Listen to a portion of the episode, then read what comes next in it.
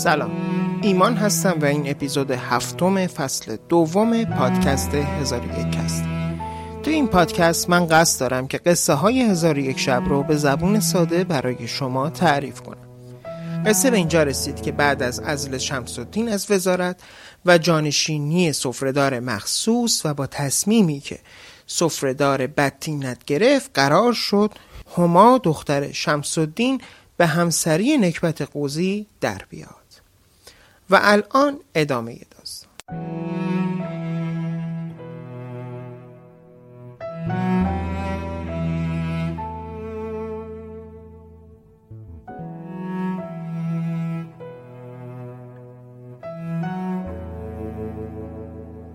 سفرهدار پس فطرت حسود بدتینت خوشحال و خندان از بارگاه سلطان بیرون اومد.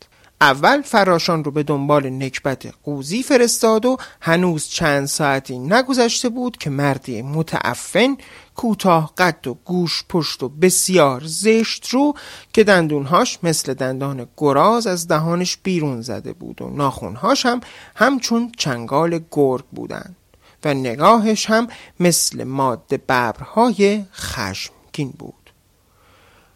نکبت قوزی اومد پیش وزیر جدید. وزیر با خنده گفت نکبت. بالاخره خورشید اقبال طلوع کرد. باید روزی صد مرتبه دلابش و پای منو ببوسی. چون هم صاحب خانه شدی و هم مالک دو کیسه پر از سکه های زر. و هم شوهر زیباترین دختر ملقب به ماه طلعت سرزمین مصر.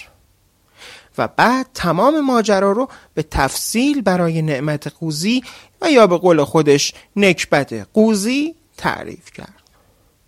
که مرد زشت روی بدبوی گوش پشت بعد از شنیدن اون خبر دیوانوار دائم میخندید و مدام روی پاهای وزیر پس فطرت میافتاد و اونها رو میبوسید. وزیر می‌دونست اگر کسی رو به در خونه شمس الدین بفرسته محال اون مرد با حشمت و وقار به دربار بیاد و به حضور اون برسه. پس خودش سوار بر اسبش شد و به در خانه شمس الدین رفت و اون رو صدا زد و امریه سلطان رو به اون ابلاغ کرد و در آخر گفت دخترت رو آماده کن که فردا شب مراسم عقد کنان اون با نعمت قوزی در حضور حضرت سلطان خواهد بود. ضمنا سلطان فرمودند در صورت تمرد از دستور ایشان تو و دخترت رو به دست جلاد بسپارم بعد از گفتن این سخنان وزیر جدید اسبش رو هی زد و از جلوی سرای خونه شمس الدین دور شد. شمس الدین اشک از چشمانش جاری شد و بر عمر تلف کرده خودش در دربار تأسف می‌خورد. بعد از اینکه وزیر جدید شیطان صفت دور شد در خونه خودش نشست و صورتش رو میان دو دستش گرفت و آرنجش رو روی زانوهاش گذاشت و شروع کرد به گریه کردن.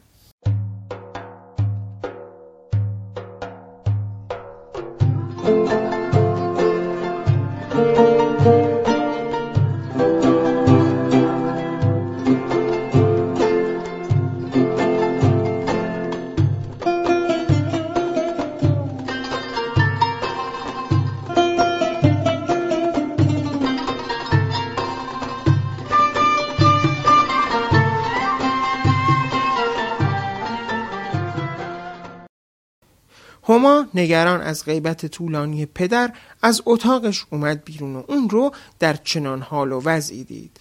هما از مشاهده اون وضع آشفته و پریشان شد و خودش رو به بالای سر پدر رسوند و دلیل ناراحتی و اشک ریختنش رو پرسید.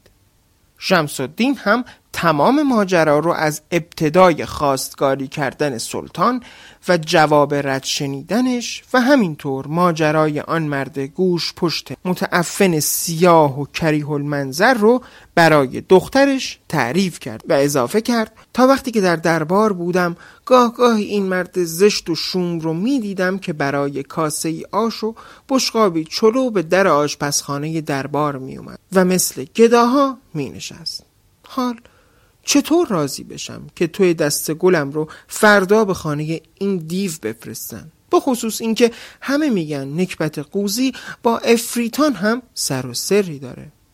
همای زیبا بدون اینکه اخمی به چهره و یا خمی به ابرو بیاره پرسید پدر جان تصمیم شما چیست؟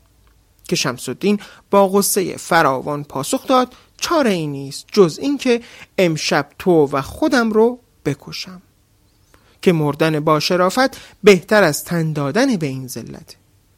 همای باز هم با همان تحور و شهامت جواب داد اول اینکه من از مردن نمی ترسم دوم اینکه چون منو قبل از تولدم به عقد پسر عمویم در آوردید محاله که جز اون مردی رو بپذیرم و به خلوت خودم راه بدم. پس اگه قرار باشه سرم زیر تیغ جلاد بره چه بهتر که به دست شما بمیرم. اما شما با این کار می‌خواهید مرتکب دو تا گناه بشوید. اول اینکه دیگری را بکشید و دوم خودتون رو. و این دو گناه رو به این خاطر می‌خواید انجام بدید که از شدت ناراحتی لطف خدا رو فراموش کردید و در رحمت خدا رو به روی خودتون بسته می‌بینید. شما که در سراسر عمر غیر از رنجوندن برادرتون که اون هم از سر عمد نبوده مرتکب هیچ اشتباهی نشدید چرا رو به درگاه خدای بزرگ نمیارید و از اون نمی‌خواهید که گره از کار ما باز کنه؟ پدر جان الان که اول شبه تا فردا ظهر که باید نکبت قوزی بیاد هزاران ثانیه و هر ثانیه ممکنه هزاران اتفاق بیفته. پدر جان اجرای تصمیم خودتون رو برای دقیقه آخر که از دربار به دنبال من میان بگذارید. الان هم هر کدوم از ما به اتاق خودش بره و با خدای خودش راز و نیاز کنه. اگر جوابی ندیدیم این شما و اون هم شمشیر بران و این هم گردن من. پدر دختر هر کدوم جدا جدا دست به آسمان بلند کردند و دعا کردند اونقدر این کار رو ادامه دادن تا هر دو توی اتاقهاشون خوابشون گرفت و هر دو هم در یک آن نزدیک سحر در حالت خواب و بیداری زیر نور ماه شمایل فرشته ای رو دیدند که با صوتی دلنشین و نوای روح بخش می گفت شما که به خداوند روی آوردین از دسیسه سفرهدار لعین و از حضور گوش پشت کریه منظر نترسید. به اونها پاسخ منفی ندید و فردا هم همراهشون برید. صبح شد. پدر دختر تسلیم امر حق شده. خودشون رو آماده کردن و فراشان دربار به همراه تعدادی از کنیزکان در حالی که اون گوش پشت یعنی نکبت قوزی رو به زور سوار بر اسبش کرده بودن با ساز و دهل به در خانه امیر شمس الدین اومدن.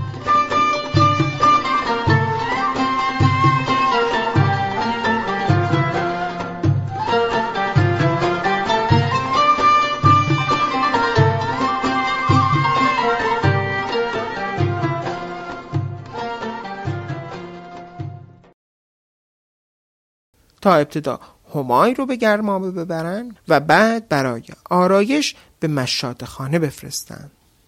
و در آخر هم بر سر سفره عقد بشینن و به عقد گوش پشت کریه منظری به نام نکبت قوزی در بیارند. نکبت قوزی که اسب هم از سواری دادن به اون مشمعز شده بود. همای سر روی پدر و غرق در بوسه کرد و خندان گفت پدر یادت هست فرشته چه گفت؟ و شمس الدین امیدوار و مطمئن از سر رضایتمندی سرش رو تکون داد و هما رو در کجاوه مخصوص خودش نشوند. قوزی سیاه کریه المنظر هم ناشیانه بر اسب نشسته و از جلو می‌رفت و هما درون کجاوه بود. و اما فرشته ای که سهرگاه اون روز از آسمان بر صحن حیات امیر شمس الدین ظاهر شده بود و اون پیام امیدوار کننده رو به پدر و دختر داده بود وقتی در آسمان ها به جمع دیگر فرشتگان و پریان پیوست ماجرای دعا و ندبه و استغازه هما و پدرش رو برای اونها بازگو کرد. و اضافه کرد چون خواست و اراده خداوند حتما نجات این دختر پاک دامن زیباروی است باید حتما دست به کار بشیم. در این موقع یکی دیگر از پریان گفت من مکان پسر عموی اون دختر رو می‌دونم. و من هم شبی دیدم که اموزاده این دختر در حالی که دستور قتلش رو پادشاه ظالم سرزمین بین النهرین صادر کرده بود بر سر گور پدر و مادر و پدر بزرگ خودش گریه می کرد و از درگاه خدا تقاضای یاری و کمک می کرد و اونجا بود که به اراده خداوند مرد خادم گورستان به کمکش رفت و الان اون پسر یا همون همایون در لباس چوپانی به همراه گله گوسفند در دامنه کوههای شمالی سرزمین بین النهرین رو به سوی سرزمین مصر در حال حرکته الان هم همگی ما با هم باید به کمک این دو اموزاده بریم که این خواست خداونده. هنوز صحبت های فرشتگان در آسمان ها درباره همای و همایون به پایان نرسیده بود که چوپان گله گوسفند قصه ما در دامنه کوههای شمالی سرزمین بین النهرین کاروانی رو روبروی خودش دید صاحب کاروان همایون رو صدا زد و گفت آیا این گوسفندان متعلق به تو هستند؟ و وقتی پاسخ مثبت رو شنید پرسید آیا حاضری همه اونها رو به من بفروشی؟ و اگر حاضری قیمتش چقدره؟ و چون همایون اعلام رضایت کرد و گفت این گوسفندان رو به یک هزار دینار زر سرخ خریدم و هرچه شما بدهید راضیم صاحب کاروان دو هزار دینار زر سرخ به همایون داد و نوشته ای از اون گرفت و گله گوسفندان رو با خودش برد. همایون هم که دلش به شور افتاده و می‌خواست هرچه زودتر خودش رو به سرزمین مصر برسونه و به دیدار اموش بره با خوشحالی تمام تمام کیسه های زر رو زیر سر خودش گذاشت تا چند ساعتی استراحت کنه و بعد به آبادی نزدیک اون دامنه بره و اسبی بخره و با سرعت مسیرش رو ادامه بده. همایون تا چشم بر هم گذاشت خوابش برد و در حالت خواب خودش رو در حال پرواز دید. وقتی چشم باز کرد و از خواب بیدار شد خودش رو در مقابل حمام دید. ما تو حیران اما خوشحال و شادان رو به سمت حمام رفت تا بره و سر و تنش رو بشوره و موهاش رو اصلاح کنه. و بعد از اون به سمت سرزمین مصر حرکت کنه غافل از اینکه پریان اون رو در یک چشم به هم زدن از شمال سرزمین بین النهرین به پای تخت کشور مصر آورده بودند وقتی همایون وارد حمام شد با تعجب دید که صاحب گرمابه در برابرش تعظیم کرد و پرسید پس چرا جناب داماد تنها تشریف آوردند؟ همراهان شما کجا هستند؟ و بدون اینکه منتظر جواب بمونه بلافاصله دستور داد تا سلمانی و دلاکان مخصوص به خدمت او بپردازن و به آرایش و پیرایش و شستشو و نظافت اون مشغول بشن هنوز کار آرایش و شستشوی همایون تمام نشده بود که گوش پشت متعفن کریه المنظر وارد صحنه گرمابه شد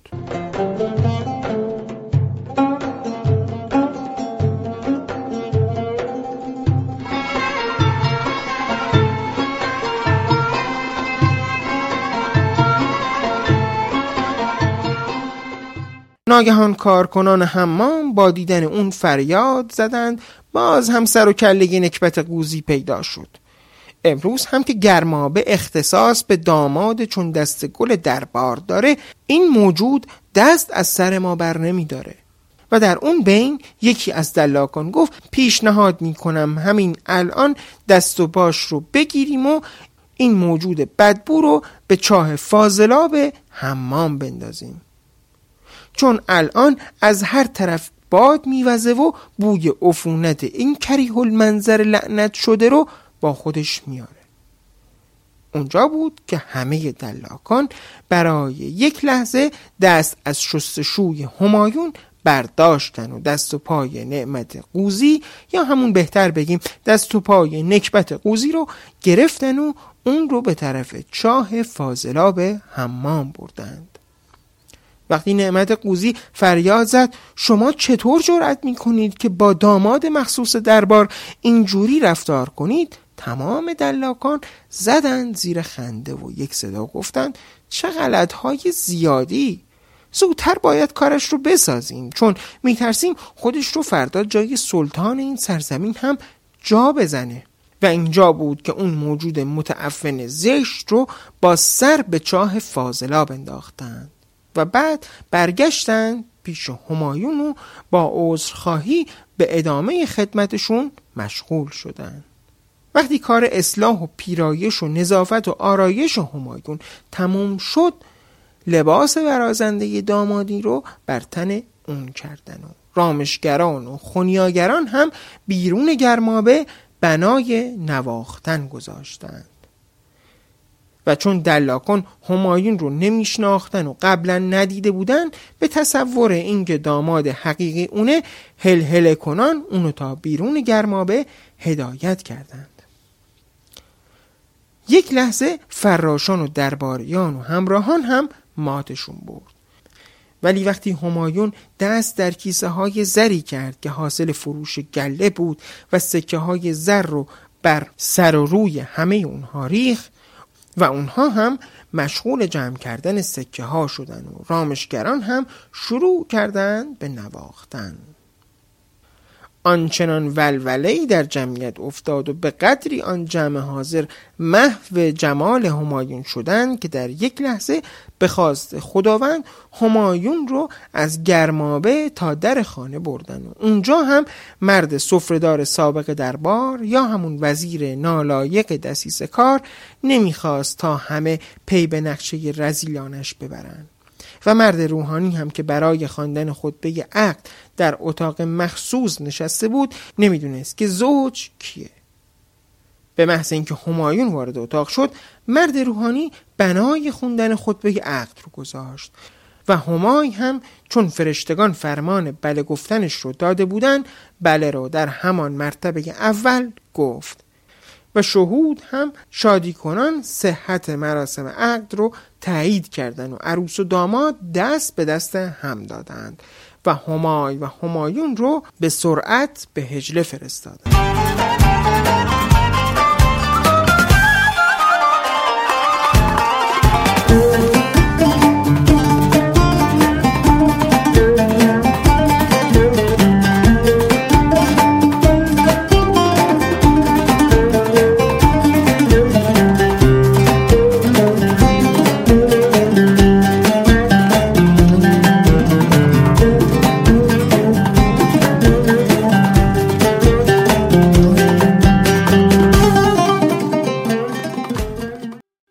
رامشگران هم می نواختند و آشپزها می پختند و میهمانان می نوشیدند و سفرهدار ابله یا وزیر احمق هم که به خواست خدا قدری دیر رسید وقتی شنید عروس و داماد به هجل رفتن خودش رو دوان دوان به دربار رسوند و به سلطان گفت قربان مجده که نکبت قوزی دختر شمس الدین معزول رو تصاحب کرد. و اما بشنوید از امیر شمس الدین که شب زفاف دختر همای با برادرزادش همایون رو با ترس گذروند. از یک طرف به اجابت دعاش ایمان داشت و از طرف دیگه از دسیسه وزیر جدید میترسید. به هر صورت اون شب رو که گویی بر اون ده هزار سال گذشت به صبح رسوند. و هنوز دقایقی از دمیدن آفتاب نگذشته بود که به در سرایی که وزیر جدید برای شب دامادی نکبت قوزی تدارک دیده و آراسته بود رفت و در ایوان سرا جوانی برازنده و خوشسیما رو دید که دست به آسمان بلند کرده و خدا رو شکر می‌کرد. شمسالدین چند قدمی جلو رفت که همایون پیش اومد و در برابرش تعظیمی کرد و بازو بند خودش رو باز کرد. دست نوشته مرحوم پدرش نورالدین رو بیرون آورد و دو دستی تقدیم عموی عزیز خودش کرد. شمس الدین نامه رو خوند و اشک شادی بر چهره اون نشست و از خوشحالی توی پوست خودش نمی گنجید برادرزاده خودش رو در آغوش گرفت و اون رو غرق در بوسه کرد و گفت ای نور چشم من ای نور چشم من با من بیا که باید مدتی تو رو در گوشه پنهان کنم. چون که اگر سفرهدار احمق بیاد و تو رو به جای اون گوش پشت احمق ببینه هر لحظه ممکنه که دستور بده گردنت رو به فرمان سلطان جدید بزنن. شمس الدین دختر شمای رو از اندرون به هجلگاه صدا کرد و گفت اگر اومدن و پرسیدن دومات کجاست اظهار بی اطلاعی کن و بگو صبح وقتی بیدار شدم همسرم رفته بود. امیر شمس الدین دست همایون برادرزادش رو گرفت و اون رو به سرعت همراه خودش برد. چند دقیقه از رفتن برادرزاده و امون نگذشته بود که مرد سفرهدار وزیر شده با عده از همراهان به در سرای اومدند و فریاد زدند آقا نعمت داماد به جای اینکه صبح اول وقت تو به پابوس وزیر بیای ما برای تبریک حضورت اومدیم. حالا از هجر بیرون بیا که امیدوارم قوز پشتت برطرف شده باشه و قامت تو راست شده باشه. اینجا بود که همای به ایوان اومد و سلام کرد و گفت همسرم ساعتی است که از اندرون بیرون اومده و نمی‌دونم کجا رفته و غیبت یک ساعتش من رو هم نگران کرده. وزیر جدید متعجب از غیبت نعمت در حیات ایستاده بود که مردی از همراهان گفت قربان از حسن اتفاق دیروز عصر وقتی داماد از حمام بیرون اومد قوز پشتش برطرف شده بود و قامتش راست بود. اصلا نشانی از زشتی صورت هم بر چهرش نبود. گرمابه معجزه کرد. چون داماد به سیاهی زغال داخل رفت و مثل برف اومد بیرون. خمید قد داخل شد و راست قامت بیرون شد. بوی بد درون خزینه شد و خوشبوی مثل یاس از آب بیرون اومد. و فاصله میان گرمابه تا سر سفره عقد رو هم همین جور بر سر ما سکه های زر می پاشید که ناگهان نعره وزیر جدید به آسمان بلند شد که احمق ساکت شو. حتما دسیسه در کاره و دست شمس الدین معزول و عیادیش در میانه. این توته است و هرچه زودتر من رو به گرمابه ببرید. وقتی قصه به اینجا رسید باز هم مانند 25 شب گذشته سلطان رو خواب در رو بود و شهرزاد هم آسوده از تیخ جلاد بیاسود.